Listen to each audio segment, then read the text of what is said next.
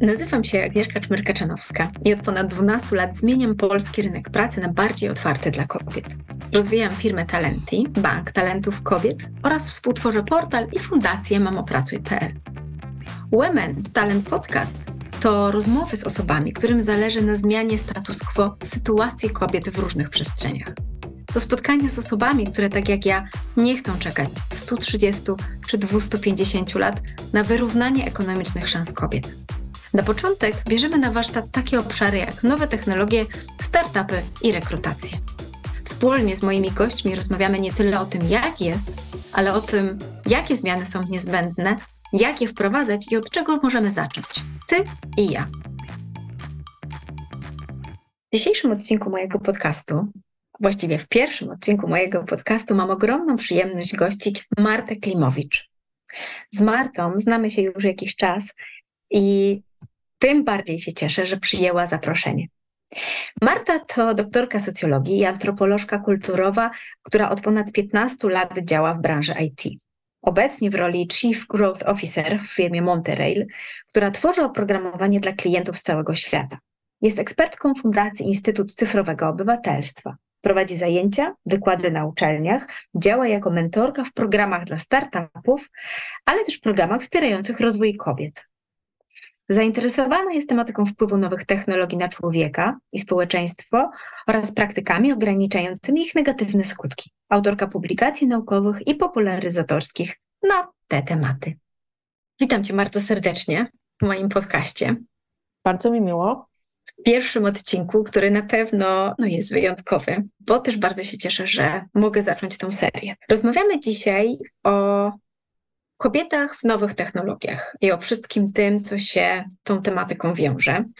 I przygotowując się do tego podcastu, sięgnęłam do naszego wspólnego raportu, który przygotowywałyśmy mniej więcej w maju 2023 roku, zatytułowanego Startupy, Venture Capital i nowe technologie, z takim dodatkowym podtytułem Czy płeć ma znaczenie? I przedstawiamy w nim analizę przeróżnych badań i pewnie dzisiaj do tych badań się będziemy odwoływać.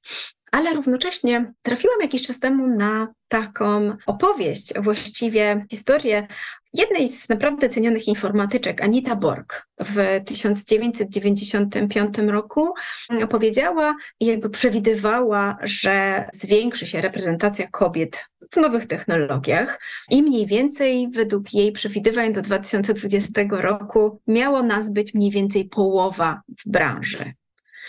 Mamy 2023 rok, tak dobrze nie jest. I zanim porozmawiamy o tym, co możemy zrobić, jak to zmienić, co każdy z nas może zrobić i dlaczego warto to zmieniać, jak jest właśnie, jakie są te pierwsze dane statystyczne, jakie Ci, Marta, przychodzą do głowy? Pewnie, no 50% rzeczywiście jeszcze tam nie jesteśmy, ale też po drodze wydarzyło się dużo innych wydarzeń, zjawisk, które wpłynęły na to, ile rzeczywiście jest procent kobiet.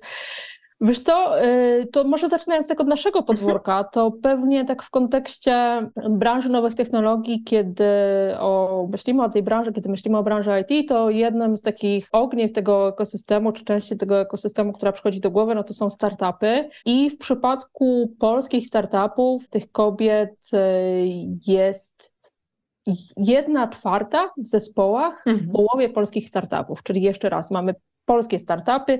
50% tych startupów jest tworzonych przez jedną czwartą lub mniej kobiet, czyli 25% zespołu lub jeszcze mniej to stanowią kobiety. Jeśli popatrzymy globalnie, może nie na startupy, ale na firmy takie cyfrowe, korporacje, czyli e, mhm. takie firmy, które przychodzą nam pewno do głowy, jak nie wiem, Facebook czy Apple, nawet nie Facebook, a Meta należałoby powiedzieć, mhm. no to te dane są trochę bardziej, trochę większe, są trochę bardziej optymistyczne, czyli gdzieś około 37 czy 36% tych zespołów stanowią kobiety, czyli w tych cyfrowych korporacjach kobiet jest trochę więcej.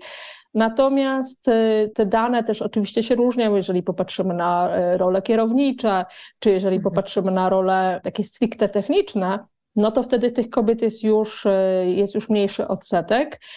Natomiast tutaj takim na pewno najlepszym przykładem, czy najbardziej się wyróżnia na tle tych cyfrowych korporacji jest europejski Spotify, którym kobiety stanowią 46 prawie procent wszystkich zatrudnionych osób, czyli to jest, to, to jest liczba zbliżająca się do tych 50%, o której, o, o której powiedziałaś, no ale tutaj Spotify jest na pewno takim pionierem na, na tym mhm. rynku, jeśli właśnie chodzi o też tematy związane z zatrudnianiem e, kobiet i dbaniem o tę różnorodność zespołów. Jak słucham Ciebie, to myślę sobie, że rzeczywiście te firmy, o których e, wspominałaś, to są bardzo duże i rzeczywiście e, jakby ma też sporo wysiłku wkładają, ażeby rzeczywiście zwiększać e, liczbę kobiet w swoich zespołach.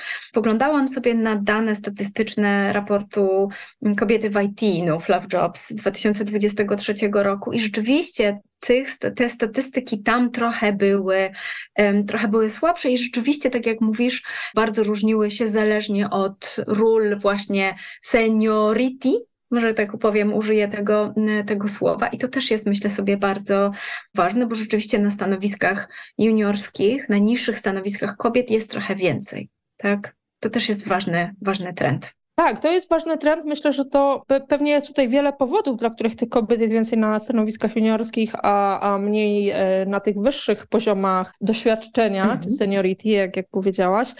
Natomiast myślę, że należy, czy można też na to patrzeć w ten sposób, że coraz więcej kobiet wchodzi do tej branży i zaczynają właśnie od tych stanowisk, które wiążą się z mniejszym doświadczeniem. Kobiety częściej decydują się, coraz częściej decydują się też na e, przebranżowienie i stąd też e, mhm. zajmowanie przez nie tych ról bardziej juniorskich czy początkujących? Wiesz co, to jak wspomniałaś o przebranżowieniu się, bo to jest ten bardzo ważny proces, to myślę, że jest jeszcze jedna dana, którą warto byłoby tu podać, to, to też według tego samego raportu prawie 46%, może ciut więcej, Oczywiście dotyczy to osób badanych i biorących udział w tym badaniu, oczywiście mówimy o kobietach, powiedziało, że na zajmowanych przez nie stanowiskach w nowych technologiach nie jest wymagana umiejętność programowania. I myślę, że to też jest bardzo ważne, tak?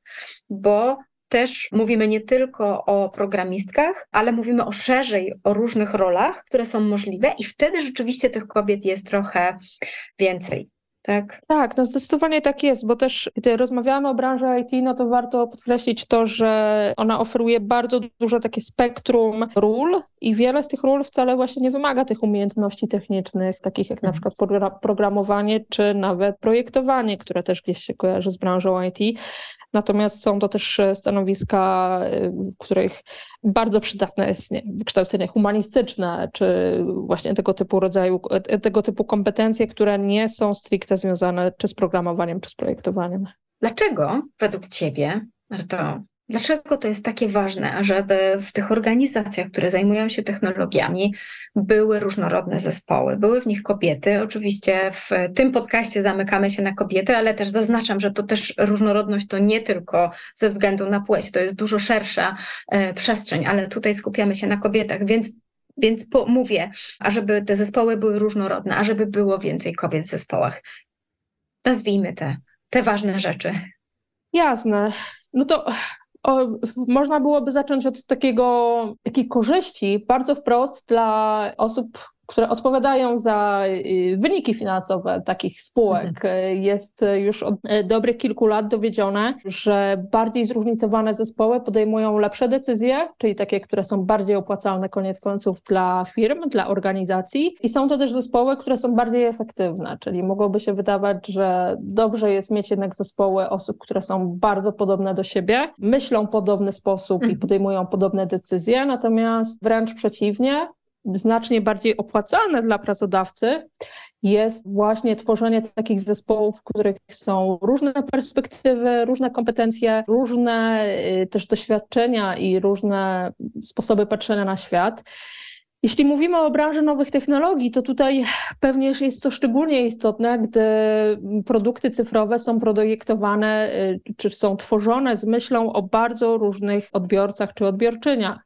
I wtedy to, że te zespoły, które pracują nad tymi produktami cyfrowymi są zróżnicowane, to wydaje się być takie dosyć oczywiste, że można dzięki temu uwzględnić perspektywę osób z niepełnosprawnościami, albo y, rodziców, albo osób, które y, poruszają się w taki, a nie inny sposób, czy widzą w taki, a nie inny sposób i tak dalej, i tak dalej. I to są te perspektywy, które bardzo często jednak umykają wtedy, kiedy te zespoły są homogeniczne. Także jedna z takich kluczowych, jeden z takich kluczowych argumentów, które myślę jest bardzo istotny, to jest taki, że to po prostu się opłaca mieć te zróżnicowane zespoły. Nawet jeśli to mogłoby się wydawać, że to jest właśnie wtedy trudniejsze, bo ludzie mają różne oczekiwania, trzeba się dostosowywać, trzeba te procesy może mm, mhm. bardziej urozmaicać, czy sprawiać, że one są dostosowane do y, różnych potrzeb. Natomiast koniec końców dane finansowe potwierdzają, że to są te zespoły, które rzeczywiście lepiej działają. Druga też taka korzyść finansowa. Skupiam się na tych finansowych mhm. argumentach, bo e, myślę, że one są ważne wtedy, kiedy mówimy o, o, o, miejscach pracy. Nie ma się co oszukiwać, że e, to są jakieś e, wolontaryjne czy non-profit organizacje, tylko to są organizacje, które mają przynosić zysk osobom, które je założyły. Tak, zdecydowanie z tego powodu skupiam się na tych takich finansowych argumentach.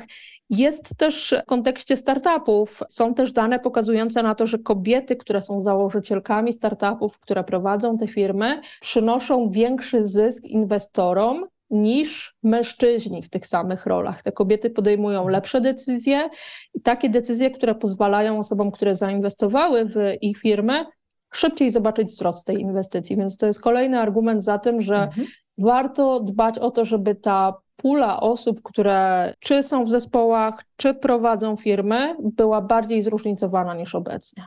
Jak e, mogę na chwileczkę Cię zatrzymać, wiesz, ten, e, ten argument, który przytoczyłaś, jest oczywiście bardzo bliski memu sercu i bardzo zwrócił uwagę wielu osób o tym, że rzeczywiście te startupy zakładane przez kobiety przynoszą większy zysk na jedną zainwestowanego dolara czy, e, czy euro. I podnoszony był taki argument, chciałam zapytać Cię, co o tym myślisz. E, podnoszony był taki argument, że no ale jak to? No chyba właśnie dlatego, że w takim razie tylko te najlepsze pomysły, naj, w domyśle najlepsze e, businesswoman albo startuperki rzeczywiście dostają e, te pieniądze. Jak Ty byś w takiej sytuacji odpowiedziała? To jest chyba jakaś taka dosyć pokrętna logika, bo wskazuje mhm. na to, że najlepsze pomysły kobiet przynoszą zyski, w związku z tym inwestujmy w średnie czy przeciętne pomysły mężczyzn. Mhm. Chyba nie do końca tutaj rozumiem, jaka miałaby być e, taka logika czysto rynkowa za tym stojąca. I oczywiście jest y, pewnie w tym, co, co mówisz, słyszę też te takie większe oczekiwania wobec kobiet, które e, są dosyć powszechne, czyli że jeśli kobieta w jakiejś roli nie, nie sprawdzi się, to jest to bardzo od razu rozlewane na całą populację kobiet. I skoro mhm. jedna kobieta jako wiem, polityczka się nie sprawdziła, to znaczy, że kobiety nie powinny być polityczkami, nie, nie patrząc na to, ilu mężczyzn w tej samej roli się nie sprawdziło. Więc tutaj te, te wyśrubowane oczekiwania wobec kobiet prowadzące do takiego argumentu, że właśnie to wybierane są te najlepsze ich pomysły, to koniec końców ja nie widzę nic w tym złego, pod warunkiem, że tę samą logikę zastosujemy do pomysłów, które są przynoszone w cudzysłowie przez mężczyzn, czyli mhm. równie wyśrubowane oczekiwania i takie oczekiwania, które wiążą się z tym, że na przykład ich pomysły będą przynosić podobne zyski w podobnym czasie. Myślę, że to jest coś, co można ze sobą dosyć łatwo porównać i e, jest taką bardzo konkretną informacją dla inwestorów, informacją zwrotną, czy rzeczywiście te inwestycje, które ponieśli, były dla nich opłacalne. Dzięki. Bardzo, bardzo, bardzo Ci dziękuję. Kilka wątków poruszyliśmy, ale też mówiłaś, że to jest drugi z pomysłów, e, znaczy z drugi z jakby, z od, e, jakby takich przestrzeni, które chciałaś poruszyć. Czy masz jeszcze kolejne? Bo ja przerwałam Ci mówiąc o tych startupach i o, o tych wynikach, ale być może coś było dalej, więc chciałam Cię na, jakby przywrócić do tego wątku, bo ja już tutaj, wiesz, przebieram nogami na, na kolejny. Jasne, jasne. Czyli rozmawiamy o tym, jakie są argumenty tak, za tym, żeby tworzyć tak, te zorganizowane tak, miejsca pracy. Powiedziałam o tych aspektach finansowych. Powiedzia chciałabym też jeszcze podkreślić to, co wcześniej powiedziałam, nie wiem, czy do końca dobrze to wybrzmiało, że też te zespoły w kontekście nowych technologii tworzą produkty, które są tak naprawdę bardziej do, dopasowane do grup docelowych, do osób, które potem finalnie mają z tych produktów korzystać, więc te decyzje wtedy też są bardziej przemyślane, decyzje, które podejmują te zespoły. I jeszcze mówiąc o takim jednym aspekcie, o którym chciałabym wspomnieć, to jest to, że to tworzenie tych zróżnicowanych zespołów sprawia, że powinniśmy być w stanie tworzyć takie firmy, które bardziej przypominają świat zewnętrzny, czyli bardziej przypominają też to zróżnicowane społeczeństwo, w którym istniemy, w którym żyjemy. Nawet jeśli to zróżnicowanie w Polsce wydaje się być stosunkowo niewielkie, to myślę, że w branży IT ono ciągle nie, niezbyt dobrze jest odzwierciedlane. Mm, bardzo, bardzo ważne e, i bardzo ważne podsumowanie tej części. Kiedy wspominałaś o tych produktach, to pomyślałam, że, że cały czas jak rozmawiam, czy gdzieś dzielę się tymi informacjami o takich spektakularnych wpadkach, kiedy za, zapomina się tak naprawdę o tym, że odbiorcy odbiorczynie produktu mogą być bardzo różnorodne.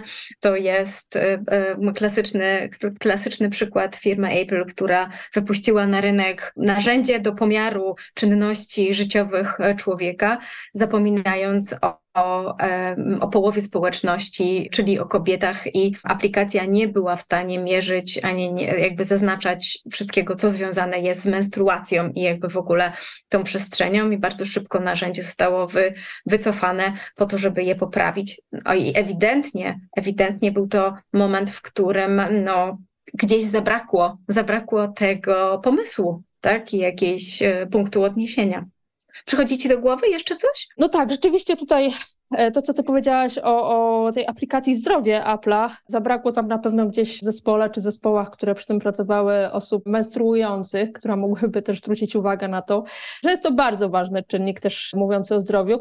E, wiesz co, może tak e, jeszcze pozostając przy Apple'u, mhm. Przykład, który był taki bardzo dobitny i też wskazywał na to, że prawdopodobnie zabrakło może bardziej zróżnicowanych e, głosów e, w zespole, to asystent głosowy czy asystentka głosowa, żeby tutaj tak bardziej precyzyjnie powiedzieć Siri, który został która została zaprezentowana przez Apple'a no już ponad 10 lat temu, Oryginalnie Siri, słysząc uwagi dotyczące tego, że jest ladaczynicą, żeby tutaj może się posłużyć bardziej parlamentarnym mhm. słownictwem, Siri odpowiedziała, że och, zaczerwieniłabym się, gdybym potrafiła, co było no, taką dosyć lekceważącą e, uwagą na taki komunikat, pokazującą, że, pokazującą chyba jaki proces myślowy mógł towarzyszyć osobom, które tworzyły taką e, mhm. domyślną odpowiedź na tego typu uwagę. No tutaj może już, żeby nie pozostawać tylko przy Apple'u, też jest taki projekt, o którym warto wspomnieć, niekomercyjny, czyli Wikipedia, która jest tworzona oddolnie, wolontaryjnie przez osoby, które y, z różnych powodów chcą aktualizować, chcą dodawać nowe hasła.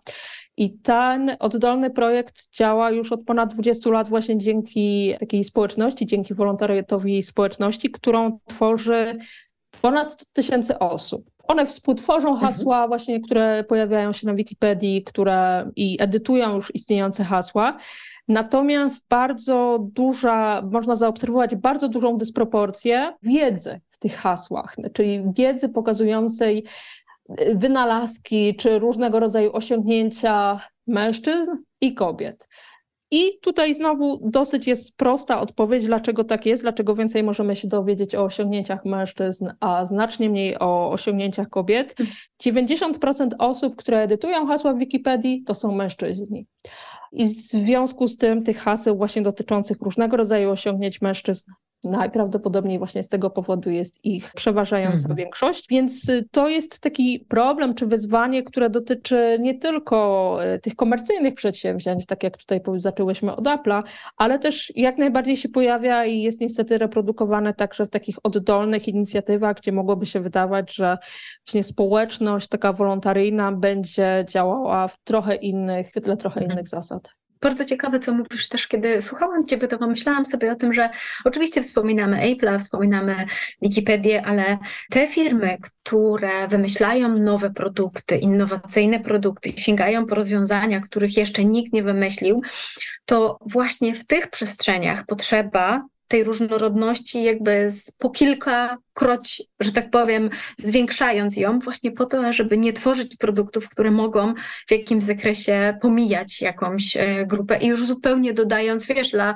to nie tylko przestrzeń taka bardzo technologiczna, ale też techniczna, chociażby paczkomaty, z których wszyscy korzystamy. Ja niejednokrotnie miałam problem, żeby wyciągnąć paczkę najcięższą z górnej półki, tylko dlatego, że stworzona jest zupełnie nie z myślą o niższych osobach, już nie wspominając o osobach na wózkach, więc tego typu jakby w różnych przestrzeniach pomyłki się zdarzają i wyobrażam sobie wy, wynikające też z pewnych założeń, które po prostu ktoś, konstruktorzy poczynili. Przestrzenie, o których mówisz, to y, jeszcze zanim przejdziemy do Chciałabym też bardzo, żebyśmy porozmawiały, co, co możemy zrobić jeszcze, tak? Ty sama działasz w tych przestrzeniach, więc co możemy zrobić jeszcze, ażeby więcej kobiet było w technologiach, w nowych, wymyślających, też w zespołach, które wymyślają nowe produkty sporo się już dzieje, ale jeszcze jakieś pomysły.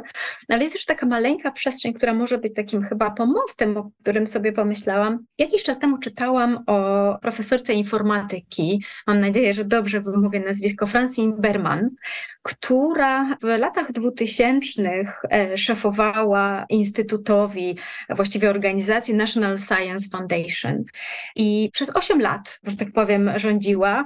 Układała też różne przestrzenie mm, tego instytutu zgodnie z tym, ażeby jak najwięcej kobiet mogło być włączanych w różne procesy.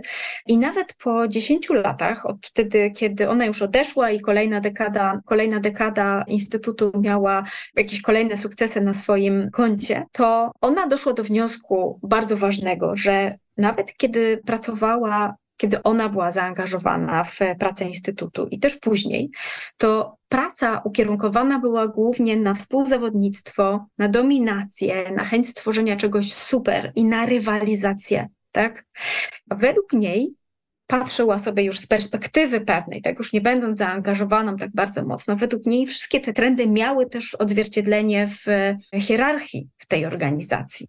I to jest trochę nawiązanie też do tego, co mówiłyśmy o tym, gdzie kobiety, jakie stanowiska zajmują, jak wysokie. I, i Francine podsumowała to w ten sposób, że tak naprawdę nie sednem jest nie tyle zmiana kobiet i oczekiwanie, że kobiety się zmienią, ale tak naprawdę zmiana całego systemu i podejścia, i jakby odejście od takiego przekonania, że to z kobietami coś jest nie tak. To też jest bardzo bliska mi myśl w moich działaniach, ale chciałabym, żebyśmy właśnie usłyszały to i z tym zaczęły rozmawiać o tym, co zrobić, jak możemy działać. Więc y, co tobie przychodzi do głowy? A może jeszcze coś wspólnie wymyślimy? Dobrze, że powiedziałaś o tym, że to jest zmiana systemu, bo koniec końców myślę, że wszystkie takie rozmowy, ja chętnie zaraz opowiem o, o jakichś mhm. małych rozwiązaniach i o tym, co możemy robić, ale koniec końców to nigdy nie chodzi o jednostkę czy o jednostki, tylko rozmawiamy tu o zmianie systemu, co myślę czasem może prowadzić do takiego takiej desperacji, co w zasadzie ja jako jednostka mogę zrobić z tym mhm. systemem, który jest ogromny, ma swoje e, bardzo mocne korzenie w kapitalizmie i w zasadzie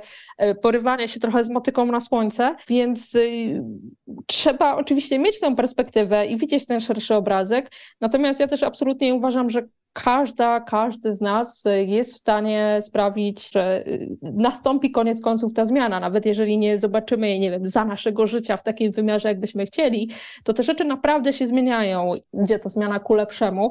I to, co jeszcze powiedziałaś o tym takim środowisku pracy, które jest nastawione na rywalizację, na e, konkurencję, na e, taką bardzo jakąś hierarchiczny sposób e, funkcjonowania w organizacji, myślę, że koniec końców tak naprawdę to jest taki system, który nie służy nikomu na dłuższą metę, ani kobietom, ani mężczyznom, ani jakkolwiek inaczej byśmy się identyfikowały czy mhm. identyfikowali. Mm, więc y, te zmiany i te rozwiązania, o których za chwilę my będziemy mówić, to nie są tylko zmiany, które mają pomóc kobietom, tylko tak naprawdę one pomagają wszystkim i myślę, że to też warto mieć y, tę świadomość. Jeśli chodzi o takie kroki, które możemy podjąć, to y, z mojej perspektywy zawsze bardzo ważny jest kontekst, bo trudno mówić o takich radach, które będą miały przełożenie i będą jakoś się sprawdzały zarówno w przypadku, nie wiem, menadżerki w dużej korporacji technologicznej, jak i w przypadku osoby, która dopiero gdzieś zaczyna swoją karierę albo myśli o tym, żeby zaczynać swoją karierę w IT. Więc moim zdaniem zawsze warto zacząć od tego gdzie w zasadzie jesteś i co możesz tutaj zrobić, jaki jest Twój kontekst po prostu, w którym, w którym funkcjonujesz, bo to jest coś, czego y, no, nie można pomijać i tego na pewno nie, nie, można, nie można przegapić. Jeśli miałabym jakoś poradzić, czy podzielić się tym, co sprawia, że rzeczywiście udaje y, się tworzyć bardziej przyjazne y, miejsce pracy kobietom, no to jest pewnie kilka etapów. No, można się zastanowić, poczynając od rekrutacji. Ty wspomniałaś tutaj właśnie o tworzeniu tych takich e, rywalizujących miejsc pracy. I też e, są badania wskazujące na to, że jeśli ogłoszenia o pracę e, odwołują się do tego rodzaju jakości, czyli wskazują na to, że to jest takie bardzo konkurencyjne miejsce pracy, w którym ważna jest konkurencja, o może tak powinnam powiedzieć, czy nastawione właśnie na konkurowanie z innymi osobami, wtedy kobiety nie aplikują chętnie na takie stanowisko, ponieważ e, nie odnajdują się w tej roli, więc już sam poziom tworzenia ogłoszenia rekrutacyjnego czy odzywania się do osób, które mogą potencjalnie u nas pracować, już jest tym momentem, w którym mhm. możemy jednak zadbać o to, żeby to było bardziej zróżnicowane środowisko pracy, czyli żeby uzyskać więcej aplikacji od kobiet, ponieważ no, w branży IT jednak najczęściej tak jest, że dostaniemy więcej tych y, aplikacji, szczególnie na stanowiska techniczne od mężczyzn. W języku polskim też jest oczywiście kwestia gramatyki, czyli formułowanie tych ogłoszeń tak, żeby były prowadzone może najlepiej w języku równościowym, czyli żeby uwzględniały końcówki i męsko, i żeńsko-osobowe, albo żeby były językiem, który żeby były prowadzone językiem, który nie wyklucza, który pozwala odnaleźć osobom, które nie, nie tylko są mężczyznami. Mm, jeśli chodzi o to, co się dzieje dalej, czyli mamy ogłoszenie rekrutacyjne, ale potem prowadzimy te rozmowy rekrutacyjne, to czymś, co się bardzo dobrze sprawdza, co też jest taką dobrą praktyką, to jest udział kobiety w procesie rekrutacyjnym, idealnie kobiety, która zajmuje już to stanowisko wewnątrz mhm. firmy, czyli jeśli rekrutujemy na stanowisko backend deweloperki, to dobrze by było, żeby ta kandydatka miała okazję porozmawiać z backend deweloperką, która już pracuje w tej firmie, po to, żeby po pierwsze, mogła się dowiedzieć, jak to rzeczywiście jest, tak na co dzień pracować w tym miejscu mhm. pracy, żeby mogła też zobaczyć, czy faktycznie jest to miejsce pracy, w którym kobiety również pracują w tych rolach, ponieważ e, jedną z takich najtrudniejszych e, sytuacji, z, którymi, z którą może się zmierzyć e, kobieta zaczynająca swoje doświadczenie zawodowe w miejscu pracy, jest zorientowanie się, że jest jedyną kobietą w zespole. Tak. To jest bardzo trudna sytuacja, szczególnie dla osób, które dopiero gdzieś mhm. rozpoczynają karierę zawodową, więc dobrze jest też od razu pokazać, że nie będą na przykład tą jedyną kobietą w tym zespole i że ta organizacja przerobiła już po prostu pewne rzeczy, przepracowała już pewne, pewne tematy, więc udział e, kobiety e, w tym procesie rekrutacyjnym ale też to, co się dzieje później, czyli taka samodzielna komunikacja w firmie, to też jest bardzo ważne. To, jaki język jest używany. Znowu odwołując się do polskiego, czy jest to język, w którym mówimy o programistach, projektantach i asystentkach, na przykład, czy jednak dostrzegamy to, że są osoby w różnych rolach i to są zarówno kobiety, jak i mężczyźni w tych rolach, więc są programistki i programiści, projektanci i projektantki. Warto o tym pamiętać. To się wydaje, że to jest strasznie trudne, bo to trzeba wydłużyć wtedy wypowiedź o tych, nie wiem, dwie dziesiąte sekundy. Natomiast przede wszystkim istotna jest tutaj intencja, więc jeżeli zadajemy sobie ten trud, to pokazujemy też tym osobom, że one są widziane, że mhm. dostrzegamy je, że faktycznie są w tym miejscu pracy i to wpływa, to się może wydawać, że to w ogóle jest jakieś takie bardzo kosmetyczne albo już taka polityczna poprawność. Natomiast to naprawdę wpływa na to, jak potem myślimy o tym zespole, jak ja jako członkini zespołu myślę o innych osobach, co dostrzegam, kogo zauważam, jak myślę o tym zespole, czy widzę, że tam są tylko osoby, y, które są bardzo podobne do siebie, czy może widzę już to zróżnicowanie na poziomie y, języka. Bardzo istotne też jest w firmach IT, jest bardzo dużo spotkań, nie tylko pewnie w firmach IT, spotkania są e, tą rzeczywistością, w której funkcjonujemy. To, jak są prowadzone te spotkania, czyli kto tam jest zapraszany do głosu, czyli czy upewniamy się, że wszystkie osoby miały możliwość wypowiedzenia się, mhm. czy to są osoby, które najchętniej dorywają się do głosu i czy to są tylko najbardziej e, głośni mężczyźni na przykład w tym zespole, a ileś kobiet również biorących udział w tym spotkaniu nie zabrało głosu. Więc ja jako menadżerka, jako osoba prowadząca spotkania powinnam też zadbać o to, żeby faktycznie każdy głos był usłyszany, żeby osoby, które są na tym spotkaniu, miały przestrzeń do wypowiedzenia się. I tutaj ja mówię o kobietach, mężczyznach, ale to jest oczywiście, tak jak powiedziałeś, znacznie bardziej złożona sytuacja, bo są osoby, które są bardziej takie chętne do zabierania głosu na jakimś forum, są osoby, które mniej chętnie są do tego skore, są y, ekstrawertyczki, ekstrawertycy, introwertycy, introwertyczki i te miejsca pracy powinny być zróżnicowane również pod kątem te, tego typu profili mhm. i choćby właśnie w kontekście spotkań upewnianie się, że była przestrzeń także dla osób, które nie wiem, potrzebują więcej czasu na namysł, czy potrzebują właśnie tego, że jest jakaś dłuższa cisza, kiedy one mogą zabrać głos, kiedy mogą zebrać myśli i, i, i sformułować je, e, wyrażając to, co im przyszło do głowy. To też są takie działania, które Oprócz tego, że pokazują po prostu taki podstawowy szacunek do innej osoby i sprawiają, że pokazujemy, że dostrzegamy to, że ludzie y, są różni i w różny sposób się wyrażają, różny, y, różnie funkcjonują, ta dynamika, jaką się posługują, jak mówią, jak się wypowiadają, jakiej przestrzeni posługują, że to jest y, różne, ale to też jest bardzo ważne z perspektywy osoby, która chce zebrać te głosy, która powinna chcieć zebrać te głosy, żeby faktycznie móc usłyszeć te różne mhm. perspektywy, o których, e, o których wcześniej e, mówiłyśmy. I wreszcie chyba jakaś taka ostatnia rzecz w tym, e, w tym takim krótkiej liście, którą przedstawiam, to też jest myślę, coś, co osoby na takich szczególnie już jakichś menedżerskich stanowiskach warto, żeby, myślę, że mogą zwracać na to uwagę, to jest to, żeby upewniać się, że po pierwsze różne osoby są włączane do różnych projektów, czyli że na przykład kobiety biorą udział w jakichś e, projektach, które nie może są bardziej prestiżowe, bardziej cenione przez firmę, ale też, żeby po prostu promować czy y, pokazywać udział innych kobiet, czyli żeby doceniać, zwracać uwagę na to, że kobieta coś wykonała, coś zrealizowała, ponieważ też bardzo często ze względu na to, jak jesteśmy socjalizowani, socjalizowane, kobiety y, nie chwalą się tak publicznie, nie mówią o tym, że coś zrobiłam, coś tutaj zrealizowałam, tu osiągnęłam taki sukces, więc czasem jest łatwiej zabrać głos w czyimś imieniu i, i zwrócić uwagę właśnie na taki sukces, co znowu sprawia, że y, to miejsce pracy może być bardziej zróżnicowane, bo mówi się o sukcesach różnych osób, także tych, które może, nie wiem, czy są bardziej nieśmiałe, czy, czy nie są przyzwyczajone do tego, żeby y, dzielić się sukcesami. A co ty byś jeszcze dodała do tej listy? E, robiłam sobie, wiesz co, e, skrupulatne notatki i zgadzam się, e, jakby wiesz, jakby każda z tych rzeczy, moje serce mocniej mocniej bije.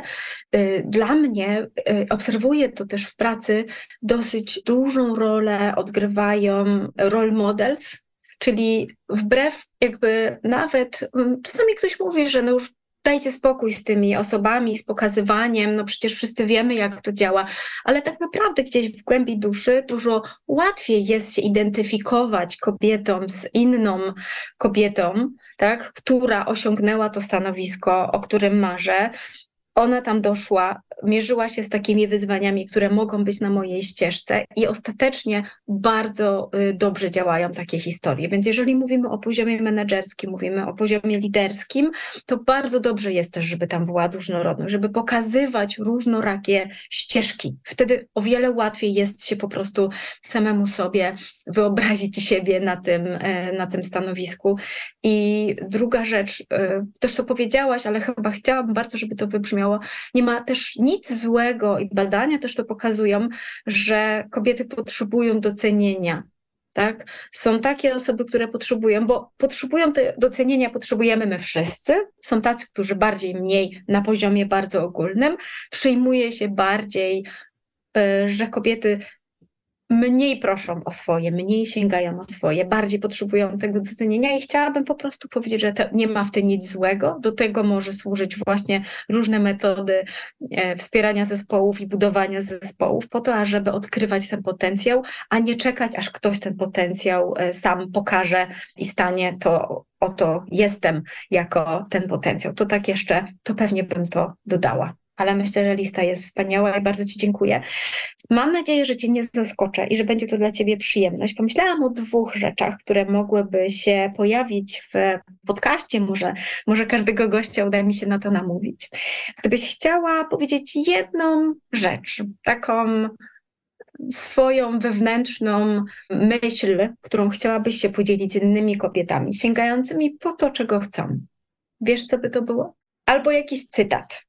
Mm, wiesz co, nie będzie to cytat, będzie to pewnie jakaś e, bardziej parafraza, natomiast rzeczywiście mm, jest tak, że w kontekście, od którego zaczęłyśmy dzisiaj naszą rozmowę, czyli że ta zmiana mhm. dotyczy systemu, więc wydaje się czasem, że jest bardzo wielka i, i wręcz taka przytłaczająca czasem, więc dlaczego y, to ma wiem, angażować mnie, jednostkę, co ja w zasadzie mogę i z takiej perspektywy szczególnie osoby, która gdzieś dopiero rozpoczyna tą swoją ścieżkę, czy gdzieś tam jest na samym jej początku, to myślę, że taką ważną kwestią jest uchwycenie perspektywy, czyli że wydaje się czasem, że to takie małe, drobne kroki, to, że ja, nie wiem, dzisiaj na rozmowę rekrutacyjną zaproszę jakąś osobę inną z zespołu, ja to zadbam, że to w ogóle nie ma znaczenia, to jest jakiś tam drobiazg, to w ogóle nie jest istotne. Natomiast koniec końców te wielkie zmiany systemowe, o których rozmawiamy, mhm. to one się składają z takich małych kroków i to ma znaczenie. To ma znaczenie, czy ja użyję odpowiedniego języka, to ma znaczenie, czy ja odpowiem na to ogłoszenie rekrutacyjne na przykład. To też e, jest istotne, więc myślę, że nie warto, warto nie lekceważyć sumy tych takich drobnych, małych e, kroków, które mogą nas finalnie doprowadzić do właśnie zmiany systemowej. Bardzo Ci dziękuję. Bardzo Ci dziękuję za zaproszenie. Dziękuję za wysłuchanie odcinka. Zapraszam do kontaktu na LinkedIn, do kontynuowania dyskusji zarówno ze mną, jak i z moimi gośćmi. Ciekawe linki i polecenia zamieszczam w opisie odcinka. Na koniec dodam, że podcast powstaje dzięki nagrodzie IVLP Impact Award, za którą bardzo dziękuję. Nagranie przygotowuję we współpracy ze Studio Plac. Do usłyszenia.